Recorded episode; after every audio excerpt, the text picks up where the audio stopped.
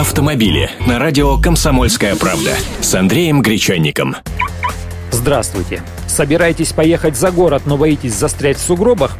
Как-то все мы позабыли о хорошо известном ранее и очень эффективном способе бороться с зимним бездорожьем – цепями противоскольжения. А ведь они облегчают движение и повышают проходимость автомобиля по снегу независимо от его состояния, укатанный он или рыхлый. С ними можно въехать на ледяную горку, да и по грязи, которая встречается у нас круглогодично, тоже проползти можно.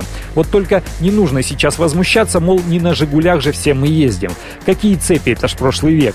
Ничего подобного. Они продолжают существовать и даже заметно видоизменились. Теперь они сложно составные. Упруго гибкий стальной трос позволяет быстро и ровно надеть цепь на колесо и натянуть ее при помощи удобного натяжного устройства. Такая цепь может вовсе не касаться колесных дисков, чтобы не поцарапать их. Или части для крепления имеют пластмассовое покрытие, а вот на протекторе уже не трос, а именно цепь.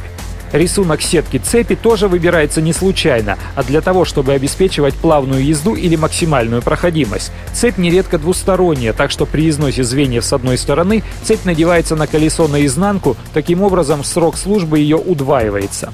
А бывают и мягкие цепи, их грунтозацепы резиновые. Ехать на таких можно на скорости до 80 км в час, помогают они скорее от гололеда. При этом резину колес не портят и подвеску машины не разбивают. На металлических же цепях гонять нельзя, они для скорости не больше 40 км в час, поскольку тяжелые могут трансмиссию разбить или съесть резину покрышек.